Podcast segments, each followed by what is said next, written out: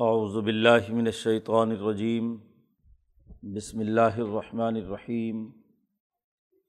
یا ایہا الذین آمنوا لا تسألوا عن اشیاء ان تبد لکم تسؤکم وإن تسألوا عنها حین ينزل القرآن تبد لکم۔ عفا اللہ عنها واللہ غفور حلیم۔ قد سألها قوم من قبلكم ثم أصبحوا بها كافرين ما جعل الله من بحيرة ولا سائبة ولا وصيلة ولا حام ولكن الذين كفروا يفترون على الله الكذب وأكثرهم لا يعقلون وإذا قيل لهم تعالوا إلى ما أنزل الله وإلى الرسول قالوا حسبنا ما وجدنا علیہ آبا انا اولو کان آبا اہم لا علمون شعیم ولا يهتدون.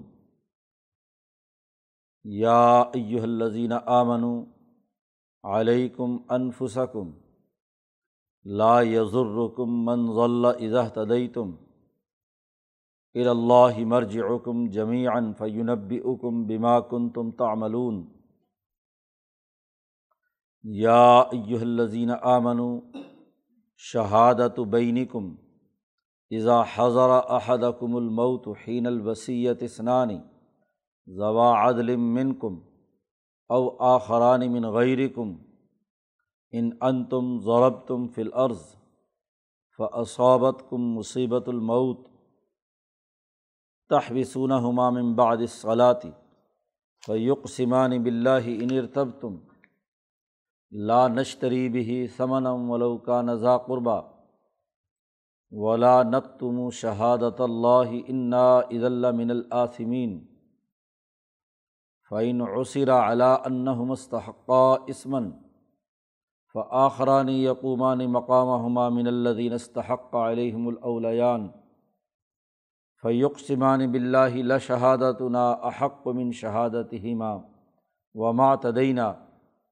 انا عز اللہ من ظالمین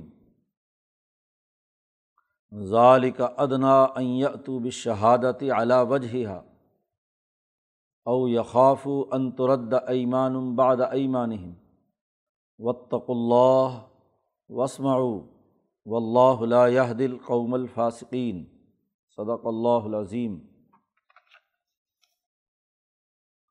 صورت کا بنیادی موضوع چل رہا تھا کہ اوف و بالعقود، معاہدات کی پاسداری کرو۔ وہ معاہدات جو تعاون البر و تقوا پر قائم ہے نیکی اور تقوا کے احساس پر جو معاملات اور معاہدات طے ہوئے ہیں، انہیں پورا کرو۔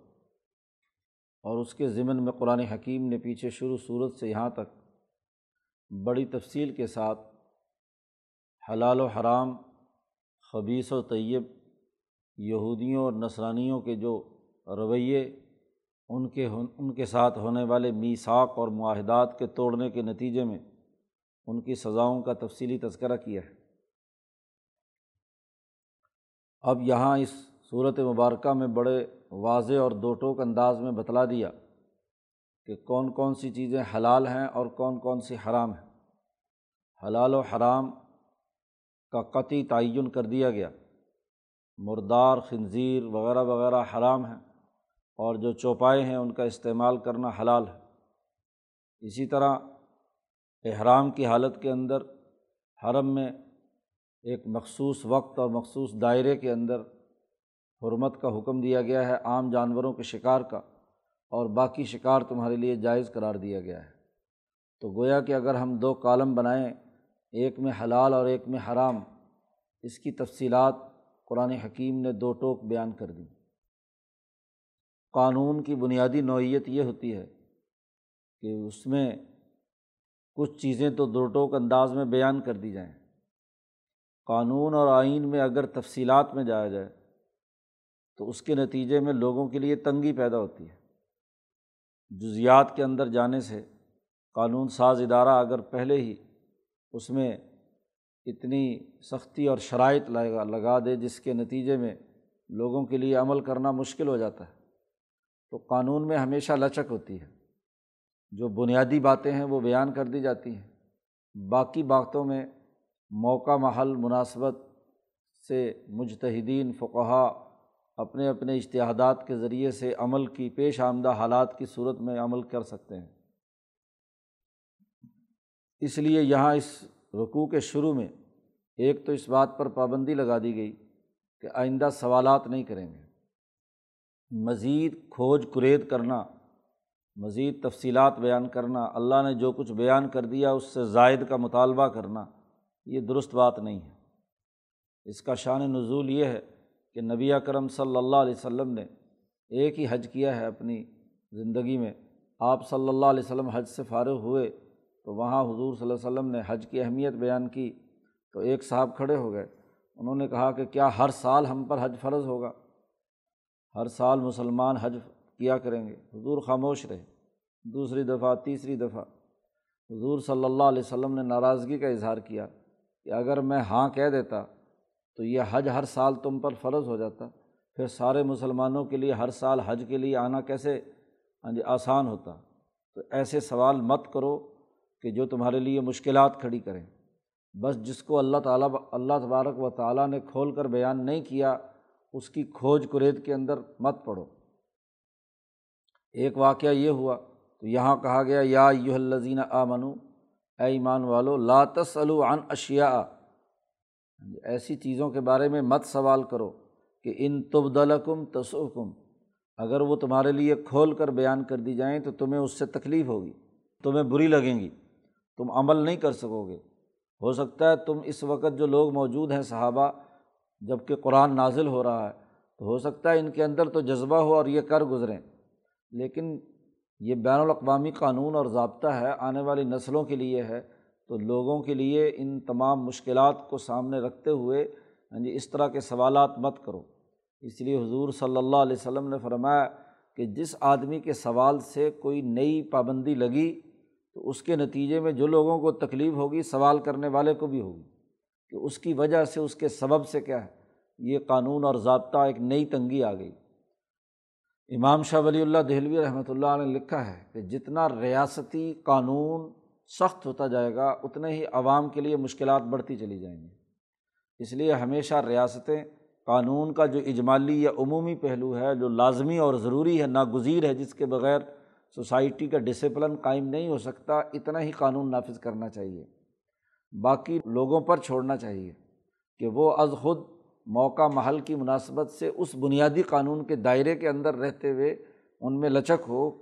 ہاں جی کوئی اس کے اندر کمی جاتی یا کوئی تبھی کسی وجہ سے اس کے اندر تغیر و تبدل آ جائے تو اس کو قبول کیا جائے۔ اگر ریاست خود ہی بہت سخت قوانین اور بہت ٹائٹ چیزیں بنا دے تو اس کے نتیجے میں لوگوں کے لیے بڑا عذاب بن جاتا ہے۔ اس لیے یہاں پابندی لگائی گئی کہ آئندہ اس قسم کا کوئی سوال نہیں کرو گے۔ قرآن حکیم کہتا ہے وہ ان تس العنحا تو ہم نے ایسی چیزوں کے بارے میں سوال کیا حین یونزل القرآن جب قرآن نازل ہو رہا ہے۔ قرآن کے نزول کا وقت اب آئین و دستور کے نفاذ کا عمل ہے۔ نبی اکرم صلی اللہ علیہ وسلم تشریف فرما ہے۔ اب جب بھی کوئی حکم آئے گا آپ صلی اللہ علیہ وسلم پر تو وہ تمام ہاں جی اقوام عالم کے لیے نافذ العمل ہوگا۔ تو ایک ہے بعد میں سوالات پیدا کر کے علمی طور پر فقہا سے بات کا سمجھنا۔ نبی اکرم صلی اللہ علیہ وسلم کی ذات گرامی کے بعد اب صحابہ نبی نہیں ہے تعبین مجتہدین نبی نہیں ہے وہاں اگر سوالات کر کے بات کو سمجھا جائے، وہ ایک الگ معاملہ ہے۔ وہ اب ان کے اوپر کوئی چیز ایسی نہیں آ سکتی جس جو نافذ العمل ہو اور قانون کی شکل اختیار کر جائے۔ قانون صرف اور صرف نبی کے ذریعے سے ہوگا۔ شعر وہی ہیں ان کا فرمایا ہوا ہی قانون ہے۔ تو جس وقت قرآن نازل ہو رہا ہے، اس وقت تو آپ کے سوالات کے جواب میں کوئی قانون نازل ہو گیا تو تمہارے لیے سختی ہوگی۔ اس لیے اس وقت سوال مت کرو۔ ان تبدالکم جی، تمہارے لیے اگر یہ ظاہر کر دیا تو تمہیں تکلیف ہوگی۔ ایک اور واقعہ بھی نبی اکرم صلی اللہ علیہ وسلم کے کے حوالے سے آپ صلی اللہ علیہ وسلم نے بیان فرمایا۔ تو لوگ سوالات کر رہے تھے۔ جی حدیث پاک میں آتا ہے، بخاری میں، کہ لوگ سوالات کر رہے ہیں۔ تو حضور صلی اللہ علیہ وسلم نے ناراضگی کا اظہار کیا۔ آپ صلی اللہ علیہ وسلم نے فرمایا، جو جس کا جی چاہے، جو مرضی پوچھ لو۔ ہاں جی سلو اماں سے تم آپ صلی اللہ علیہ وسلم نے یہ فرمایا، تو کچھ بے وقوف قسم کے لوگ جو ہیں، انہوں نے حضور سے پوچھنا شروع کر دیا اللہ یعنی سوالات۔ کسی نے کہا، میرا باپ کون ہے؟ ہاں جی اب حالانکہ باپ تو اس کو پتہ بھی تھا، لیکن ویسے ہی باپ کون ہے؟ یہ کہ جی پیدائش سے پہلے مجھے کیا پتہ تھا میرا کون باپ ہے؟ دوسرے نے اور سوال، تیس، دو تین سوال ہوئے تو حضور کا چہرہ مبارک سرخ ہو گیا۔ عمر فاروق رضی اللہ تعالیٰ عنہ نے حضور کے چہرہ انور کو دیکھا تو آپ صلی اللہ علیہ وسلم کی کیفیت بھانپ کر ہاں جی اس کو جو سوال کرنے والا تھا اس کو اشارے سے روکا اور حضور کے سامنے معافی مانگی کہ آپ ہاں جی بڑے ادب کے ساتھ، احترام کے ساتھ حضور سے کہا کہ رضینہ بلّہ ربن و بال اسلامی دین و بھی محمد النبی ہم ہاں جی اسلام کو دین کے طور پر قبول کرتے ہیں، اپنے رب کو مانتے ہیں اور آپ کو نبی مانتے ہیں۔ تو حضور صلی اللہ علیہ وسلم کا غصہ کچھ ٹھنڈا ہوا۔ تو یہ بلا وجہ کے فضول سوالات کرنا بھی نالائقی ہے اور سوالات ایسے کہ جس کے ذریعے سے کوئی نیا قانون نافذ ہو جائے تو یہ بھی مسائل کھڑا کرتا ہے۔ اس لیے قرآن حکیم نے یہاں منع فرما دیا۔ آف اللہ عنہا، اس سے پہلے جو اب تک تم نے سوالات کیے ہیں یا بات کی ہے، اللہ نے ان کو معاف کر دیا۔ ایک مطلب یہ بھی ہو سکتا ہے اور یہ بھی مطلب ہو سکتا ہے کہ اللہ تعالیٰ نے جن چیزوں کو نظر انداز کیا ہے، جن ایشوز کو اٹھایا ہی نہیں کہ یہ حلال ہیں یا حرام ہیں یا جائز ہے ناجائز ہیں، تو اللہ نے جس چیز کو نظر انداز کیا ہے تو تم بھی اس کو نظر انداز کرو۔ اللہ نے ان کو اجمالی طور پر رکھا ہے انسانوں کی وسعت کے لیے کہ اس میں سے پیش آمدہ حالات کے مطابق جیسے چاہے اس کے اوپر عمل درآمد کریں تو تم کون ہے اس کے اندر سختی پیدا کرنے والے۔ و اللہ غفور الحلیم اللہ تعالیٰ معاف کرنے والا ہے اور بہت ہی بردبار ہے۔ ہاں جی تحمل والا ہے کہ اس کے یہاں سختی نہیں ہے کہ انسانوں کی نوعیت اور ان کی جو خصوصیات ان کو سامنے رکھ کر اللہ نے جو ضروری قوانین تھے وہ یہاں بیان کر دیے۔ قرآن حکیم نے کہا، قد صلاح قوم من قبل کم تم سے پہلے بھی ایک قوم نے بڑے سوالات کیے تھے۔ سما اسبہ بہا کافرین پھر وہ کافر ہو گئے۔ ہاں جی اس قوم کی حالت یہ تھی کہ کفر تک پہنچ گئے سوالات کی وجہ سے۔ سوالات کرنے کا ایک اور مقصد بھی ہوتا ہے کہ کسی طریقے سے حکم کو ٹال دیا جائے۔ جیسے پیچھے صورت البقرہ میں گزرا کہ جب گائے کے ذبح کرنے کا انہیں حکم دیا تو وہ کسی بھی گائے کو اگر ذبح کر دیتے تو معاملہ حل ہو جانا تھا۔ لیکن اب وہ پوچھ رہے ہیں کہ اس کا رنگ کیسا ہو؟ ہاں جی وہ کس عمر کی ہو؟ کیسی ہو؟ تین چار سوالات کیے تو جتنے سوالات کرتے گئے، اتنا ہی اس گائے کی خصوصیت ہاں جی اسپیسیفک اس کی محدود محدود جو دائرہ ہے وہ تنگ ہوتا چلا گیا۔ اب وہ اس وقت کی صرف ایک گائے جو ہے وہ اس کلر کی اور اس حیثیت کی صرف وہاں موجود تھی۔ تو اب اس تک وہ پہنچنا پڑا انہیں۔ ورنہ اگر مطلق حکم آیا تھا تو کوئی بھی غیر ذبح کر دیتے تو مسئلہ حل ہو جانا تھا۔ لیکن سوالات کے نتیجے میں تنگی پیدا ہوئی اور وہاں بھی اللہ پاک نے کہا کہ وہ ذبح کرنا نہیں چاہتے تھے، لیکن مجبوری میں ہاں جی ان کو ذبح کرنا فضبہ ہوا و ماکاد یا فعلون ارادہ تو نہیں تھا ان کا کرنے کا، لیکن ان کو مجبوراً کیا ہے؟ کرنی پڑی گائے ذبح۔ تو قرآن حکیم کہتا ہے، یہ سوالات کے ذریعے سے ہاں جی پچھلے لوگ بہت سے کافر گزرے، قومیں کافر ہوئی ہیں، گمراہ ہوئی ہیں، اللہ کا انکار کیا ہے۔ لہٰذا اس طرح کے سوالات کہ جس سے کوئی نئی بات نافذ ہو جائے، یا اس طرح کے سوالات کہ جس کے نتیجے میں ہاں جی کفر تک انسان پہنچ جائے تو ایسے سوالات کرنے کی اجازت نہیں ہے۔ اب یہاں پابندی لگا کر بتلا دیا کہ معاہدات کی جو بنیادی باتیں ہیں، انہیں پیش نظر رکھنا ضروری ہے۔ ایک طرف تو یہ ہے کہ سوالات کے ذریعے سے کوئی نیا قانون نافذ نہیں کرنا چاہیے۔ اور دوسری طرف یہ ہے کہ جس چیز کو اللہ اور اس کے رسول نے حلال یا حرام نہیں بنایا، از خود اپنی طرف سے ہاں جی تشریعی مقام اختیار کر کے اس کو حلال و حرام کا فتویٰ دینا یا کام کرنا، یہ بھی غلط ہے۔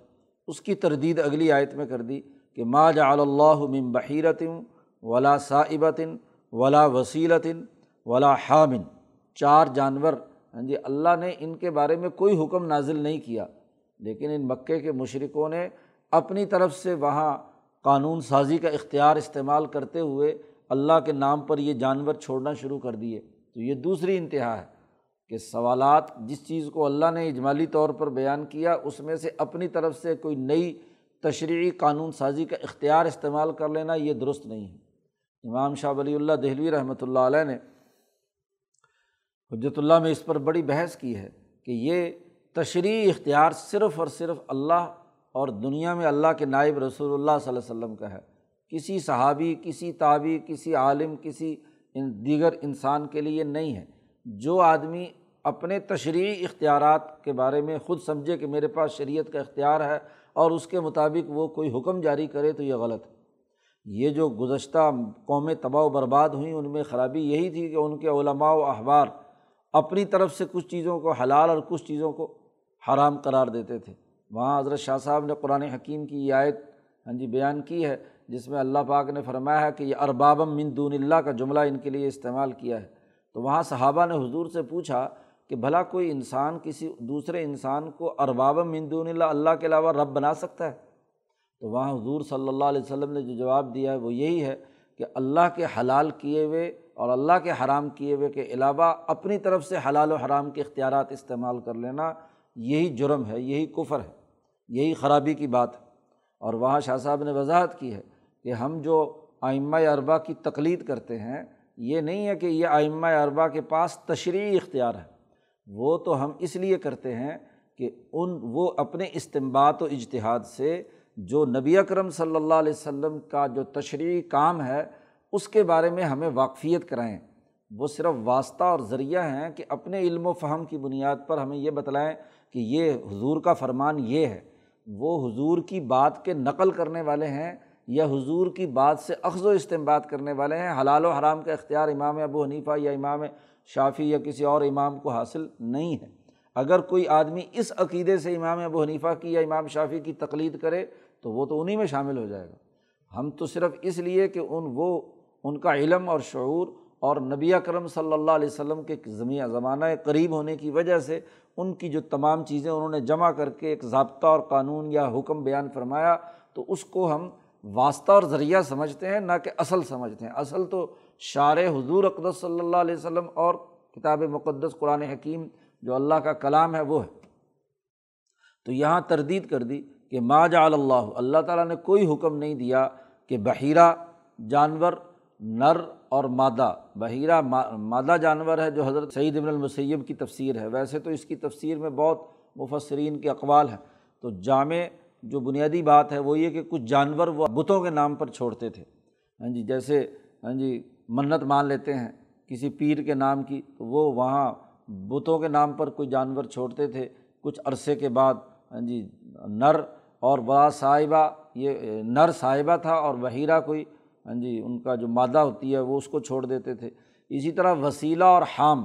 وسیلہ ایک اونٹنی، کوئی آٹھ دس بچے ہاں جی ایسے پیدا کر دیتی جس میں کوئی درمیان میں نر نہ ہوتا، تو اس کو کیا ہے، بتوں کے نام پر چھوڑ دیتے تھے کہ اب یہ حالت اسی طرح رہے۔ ہاں جی اس کو اوپر بوجھ نہیں ڈالنا، اس نے ہمارے لیے کردار ادا کیا ہے کہ اس نے مادائیں دی ہیں۔ اسی طرح ولا حامن وہ نر جانور جی جو اونٹ یا بیل وغیرہ، جو کچھ تعداد کے مطابق اس سے بچے پیدا ہو چکے ہوں اس کے نطفے سے، تو اس کو کیا ہے، آزاد چھوڑ دیتے تھے۔ تو یہ اللہ نے اس طرح کا کوئی حکم نہیں دیا۔ ولاکن الدین کفرو کافروں نے، لیکن کافروں نے اللہ پر جھوٹ بولا ہے۔ یہ اللہ کی طرف بہتان لگا کر اپنی طرف سے ہاں جی اس کو اللہ کا قانون بیان بنا کر بیان کیا ہے۔ وہ اکثر لا یعقلون ان کی اکثریت عقل نہیں رکھتی۔ تو گویا کہ توازن پیدا کرنے کی بات کی ہے کہ نہ تو تمہاری وجہ سے ہاں جی کوئی نیا قانون کی سخت، کسی نئے قانون کی سختی ہونی چاہیے سوالات کے ذریعے سے کوئی جو چیز ہاں جی اللہ نے نافذ نہیں کی تھی، وہ تمہارے نفاذ اس کے تم ذریعہ بن جاؤ اور نہ ہی کسی کے غیر ہاں جی نبی کے کو اور اللہ کے علاوہ لوگوں کو یہ اختیار حاصل ہے کہ وہ اللہ پر جھوٹ باندھ کر کسی چیز کو حلال و حرام بناتے پھریں۔ وحیدہ الحم تعلیٰ علامہ انضل اللہ اور جب ان سے کہا جاتا ہے کہ آؤ جو اللہ نے حکم نازل کیا ہے، صرف اس کی پیروی کریں۔ جو بر اور تقوا کی بنیاد پر اللہ کے احکامات ہیں، انہیں مانیں۔ وہ الر رسولی اور رسول صلی اللہ علیہ وسلم کے پاس آئیں تو قانون سازی کی، اتھارٹی، ذات باری تعلیٰ اور ان کے نائب اور خلیفہ اور ہاں جی ان کے نمائندے کی حیثیت سے رسول اللہ صلی اللہ علیہ وسلم ہے جب اس طرف انہیں دعوت دی جاتی ہے تو قالو، وہ کہتے ہیں کہ حسب نا ما وجدنا علیہ آبا انا ہمارے لیے تو ہم، ہمارے آبا و اجداد جو کام کرتے رہے وہ کافی ہے تو گویا کہ آبا و اجداد کو انہوں نے تشریح اختیار دے دیا کہ وہ جو عمر ابن لوہئی جس نے آ کر یہاں مکہ کے اندر یہ فساد پیدا کیا، بت رکھے، یہ بحیرہ صاحبہ وغیرہ وغیرہ کا نظام بنایا، تو اپنے آبا و اجداد کی بات کو کیا زیادہ اہمیت دے رہے ہیں؟ ان کے اختیارات کو ہاں جی تشریحی اختیارات کے برابر سمجھ رہے ہیں۔ قرآن حکیم نے کہا، اولو کا نہ آبا اہم لا علمون شعیم ولا یہ کیا اگر ان کے آبا و اجداد علم نہ رکھتے ہوں کسی بھی چیز کا اور نہ ہی وہ ہدایت یافتہ ہوں اللہ کی طرف سے کوئی ہدایت ملی ہو یا اپنی عقل اور شعور سے اللہ کے احکامات کے نتیجے میں کوئی اخذ و استمباد کا انہوں نے کام کیا ہو تو یہ دونوں صلاحیتیں نہ ہوں تو پھر بھی تم ان کی تقلید کرو گے۔ دو ہی راستے ہیں اس دنیا میں کسی انسان کے قانون بنانے کے۔ یا تو اللہ کے ساتھ ایسا تعلق قائم ہو جائے کہ اللہ کی طرف سے ہدایت اس کے پاس آئے اور وہ اس ہدایت کو آگے منتقل کرے اور وہ نبی کا کام ہے۔ اور دوسرا راستہ یہ ہے کہ امبیا کی تعلیمات پر غور و فکر کر کے علم و شعور کے ساتھ اخذ و استمباد انہیں شریعت کے احکامات سے اخذ و استمباد کر کے آگے بیان کرے۔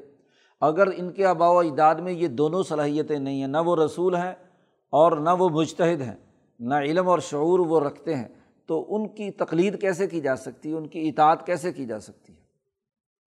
یا یو الزین امن اے ایمان والو، علیکم انفسکم، تم اپنا، اپنی فکر کرو، اپنی جان کا فکر کرو، تم پر اپنی جان کا ہاں جی لحاظ رکھنا لازمی ہے۔ علیکم لازمی ہے تم پر کہ تم اپنی، اپنے آپ کو دیکھو کہ تم کس مقام پر کھڑے ہو۔ لا یزرکم منزل اضاء تدئی تم ہاں جی تمہاری، تم اگر صحیح راستے پر ہو تو تمہیں کوئی نقصان نہیں پہنچا سکتا، تمہارے آبا و اجداد میں سے اگر کوئی گمراہ گزرا ہے، اس کی گمراہی اس کے ساتھ ہے، تمہاری ہدایت تمہارے ساتھ ہے، تو تم اپنی بات کرو اور تم غور و فکر کرو آبا و اجداد سے ہٹ کر کہ کیا جو ہم بات کہہ رہے ہیں یہ اللہ کا فرمان ہے یا رسول کا فرمان ہے یا کسی علم و شعور کی بنیاد پر رسول کی بات سمجھی ہے تم نے؟ اللہ مرجعکم جمیان اللہ ہی کی طرف تمہیں لوٹ کر جانا ہے، تم تمام کو فیونب حکم بیماکن تم تعملون۔ پھر اللہ تعالیٰ تمہیں بتلائے گا جو کچھ تم عمل کرتے رہے ہو۔ تمہارے عمل کے بارے میں واقفیت وہیں ہوگی اچھا اور برا، کھرا اور کھوٹا، بر اور تقوا اسم اور ادوان ان کے درمیان فرق و امتیاز جو ہے وہ ذات باری تعالیٰ وہاں تمہارے سامنے رکھیں گے۔ اس لیے پہلے سے کیا ہے، اپنے آپ کو درست کرو اور صحیح راستے پر چلو جو پیچھے احکامات اس صورت مبارکہ میں دیے گئے ہیں۔ معاہدات کی بات چل رہی ہے اور معاہدات کے پورا کرنے کا حکم اس صورت کا بنیادی موضوع ہے۔ اسی مناسبت سے قرآن حکیم آگے ایک شہادت کا قانون بیان کر رہے ہیں۔ واقعہ یہ وقوع پذیر ہوا کہ ایک بدیل نامی مسلمان تجارت کے لیے گئے اور ان کے ساتھ دو ساتھی نسرانی اور عیسائی تھے۔ شام کے علاقے میں گئے، وہاں کاروبار کیا، تجارت کرتے رہے۔ تو اب وہ بیمار پڑ گئے، بدیل صاحب۔ انہوں نے بیماری کی حالت میں کیا ہے؟ اپنی جو اس کا مال اسباب جو بھی کچھ تھا، مال تجارت، اس کی پوری ایک لسٹ بنائی۔ ہاں جی پورا تمام اشیا جو ہیں وہ لکھ لیں اور اپنے سامان کے اندر کسی جگہ، محفوظ جگہ پر اس کو رکھ دیا لسٹ کو۔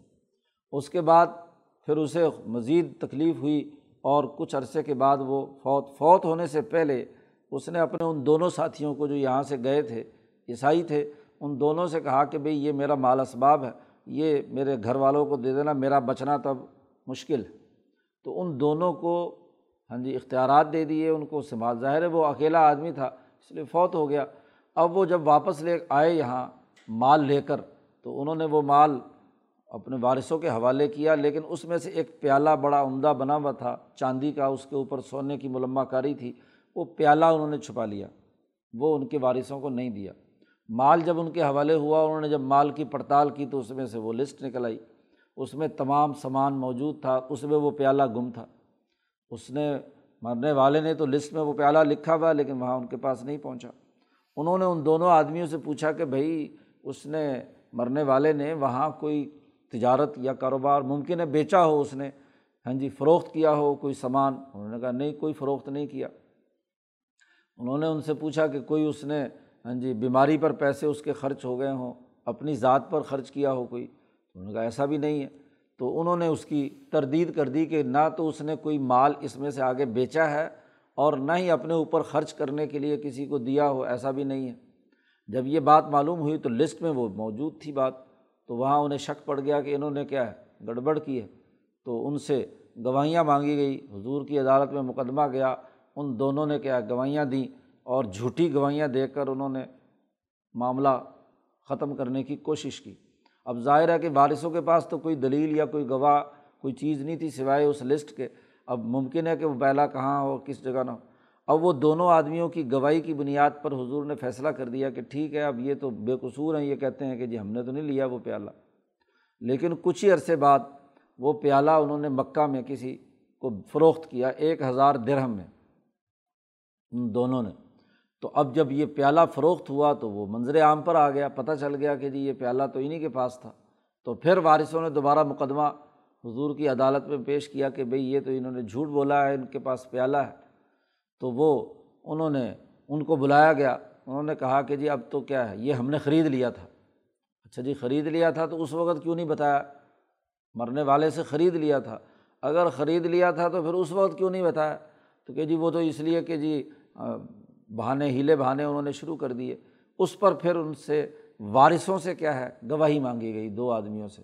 اور اس گواہی کے مطابق ہاں جی ان کے پاس کوئی جواب نہیں تھا، تو وہ ہاں جی وہ ہزار درم جو انہوں نے لیا تھا، وہ لے کر ان کے وارثوں کو حضور نے دلوایا۔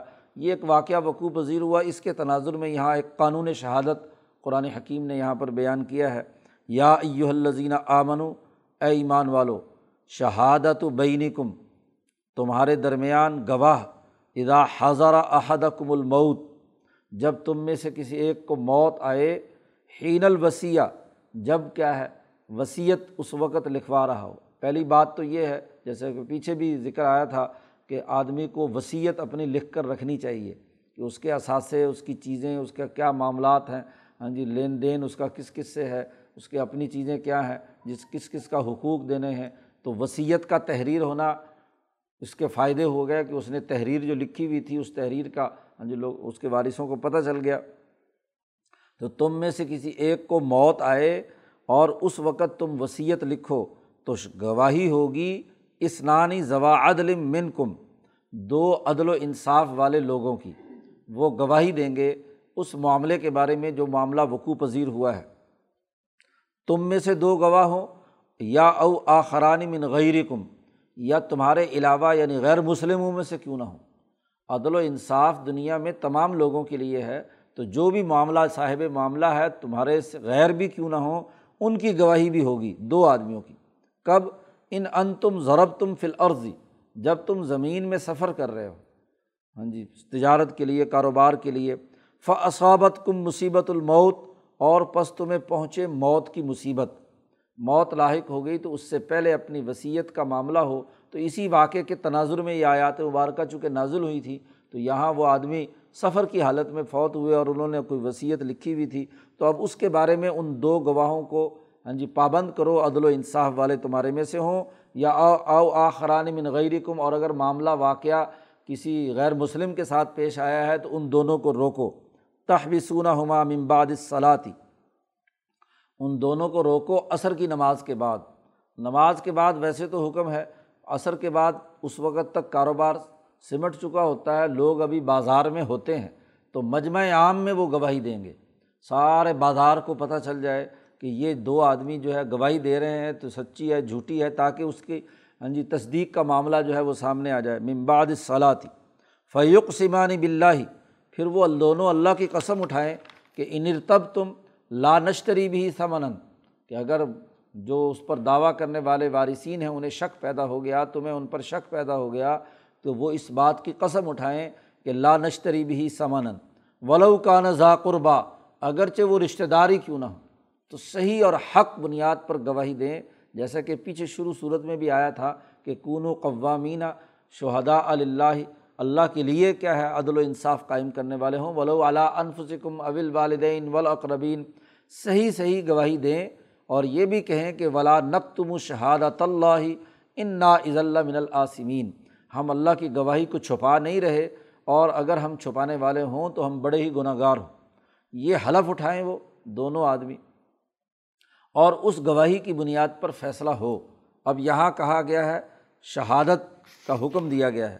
تحبیسون ہما ممباد ایک تو مجمع عام میں گواہی کا حکم دیا گیا ہے اور آگے آ رہا ہے اگلی گواہی کا ذکر کہ حقیق حقیقت میں بس شہادت اعلیٰ وجہ ہی ہا یعنی صحیح اور ٹھیک ٹھیک گواہی کا دینا لازمی اور ضروری ہے۔ فعین عصیر اعلیٰ اللہ مستحقہ اسمن پھر اگر پتہ یہ چلے کہ ان دونوں نے گناہ کیا ہے، جنہوں نے غلط جھوٹی گواہی دی ہے اور جھوٹی گواہی دے کر پیالہ قبضے میں لے لیا ہے، یہ دونوں گناہ کے مستحق ہوئے ہیں، تو پھر جو وارثین ہیں وہ آخرانی یقومانی مقامہ ہما ہاں جی ان کے علاوہ جو دوسرے لوگ ہیں، وہ دو مقا، دو گواہ جو ہیں، وہ کھڑے ہوں۔ ان پر، جن پر ان کا حق دینا تھا، پہلے والوں پر جو حق تھا، ان میں سے کیا ہے، وہ گواہ دینے والے ہوں، گواہی دینے والے ہوں۔ اور فیوق سمانی بلّہ وہ اللہ کی قسم اٹھا کر کہیں کہ اللہ شہادت نا احق من شہادت ہی ماں ہاں جی اب ہماری شہادت ان دونوں کی شہادت سے زیادہ طاقتور ہے۔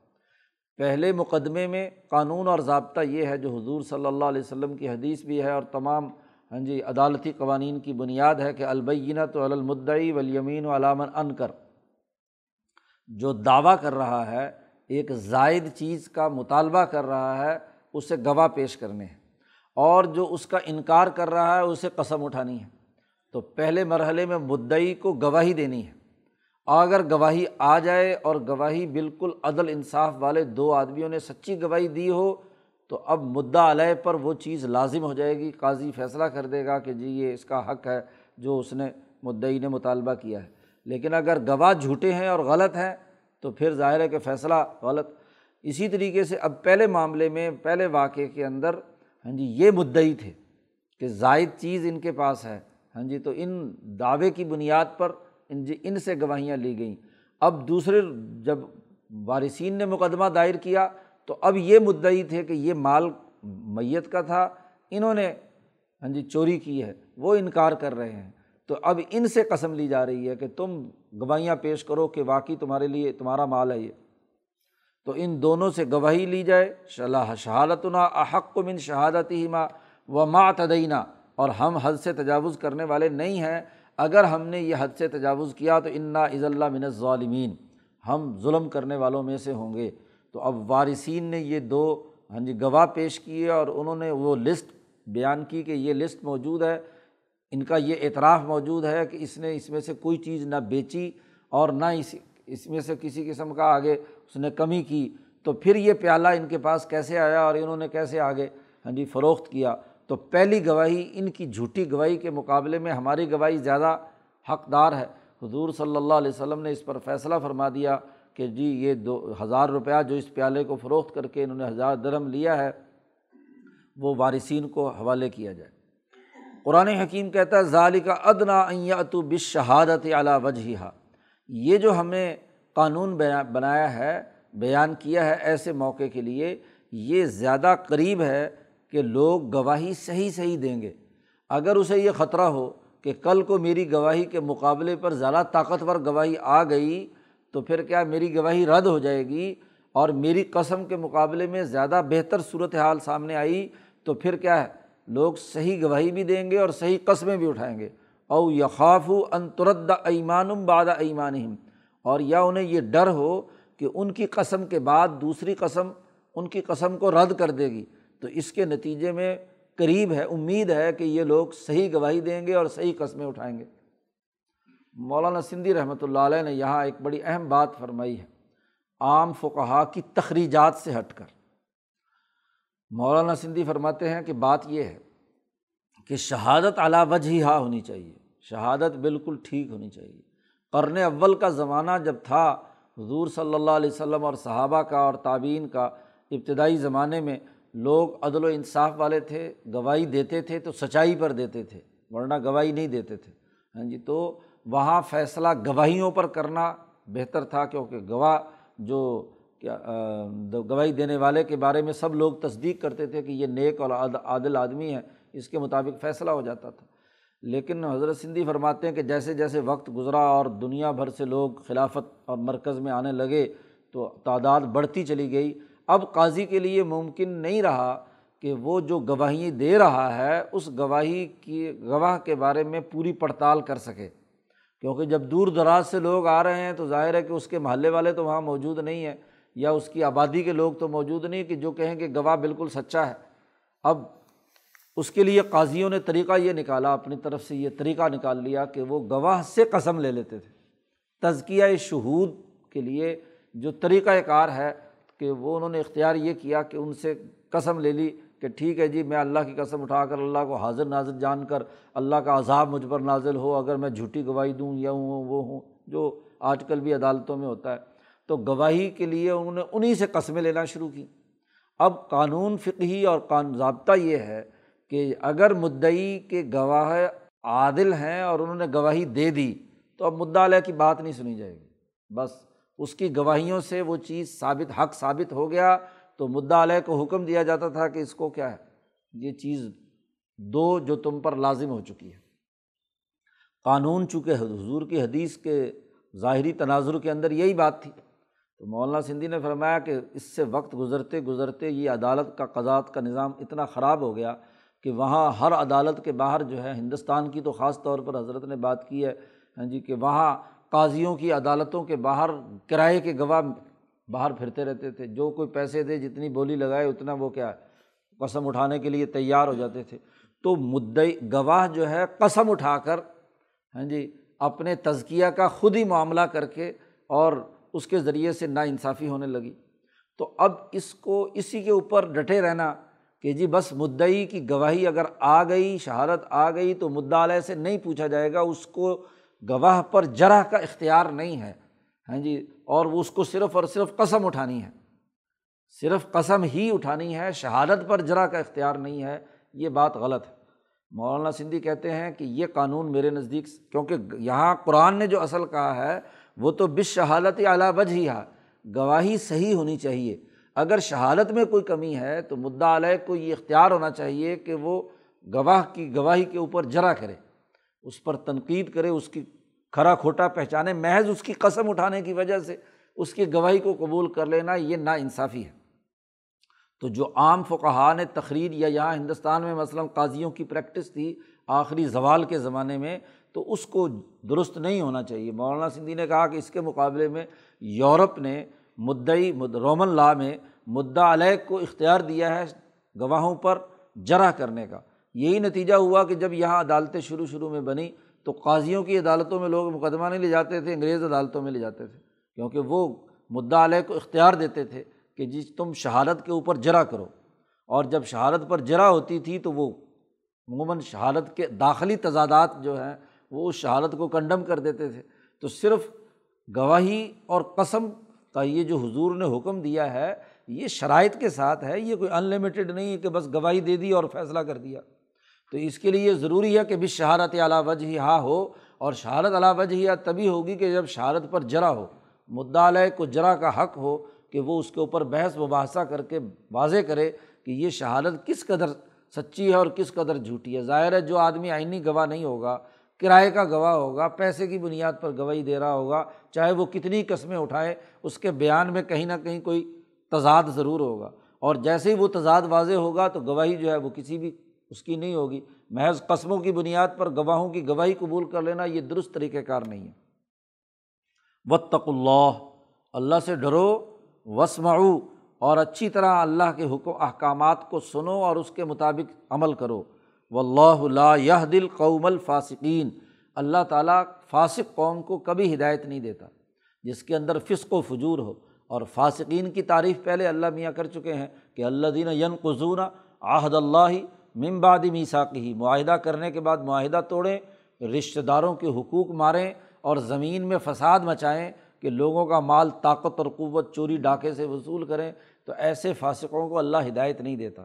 تو اس پوری، پورے رقوع میں معاہدات کی پاسداری سے متعلق دو تین بنیادی قوانین بیان کر دیے۔ قانون شہادت اور اس کی تفصیلات۔ اسی طریقے سے ہاں جی یہ کہ جو لوگ اپنی طرف سے تشریح اختیارات استعمال کر کے جانوروں کو بتوں کی طرف منسوب کر کے چھوڑتے ہیں، تو یہ غلط ہے۔ اور پھر تشریح کے دائرے میں بھی بتلا دیا کہ نبی کرم صلی اللہ علیہ وسلم پر جب قرآن نازل ہو تو بیجا سوالات کے ذریعے سے کوئی نئی چیزیں، نئی پابندیاں امت کے اوپر لگانا یہ درست بات نہیں ہے۔ تو تین بنیادی چیزیں جو معاہدات سے متعلق، انسانی سماج کے تعلقات سے متعلق، تعلق سے متعلق تھیں، وہ قرآن حکیم نے یہاں بیان کی۔ اللہ پاک ہمیں قرآن حکیم کو سمجھنے اور اس پر عمل کرنے کی توفیق عطا فرمائے۔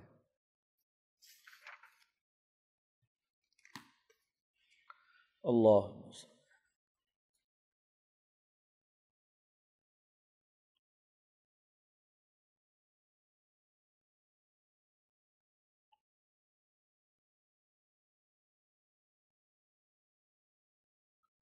اجمائی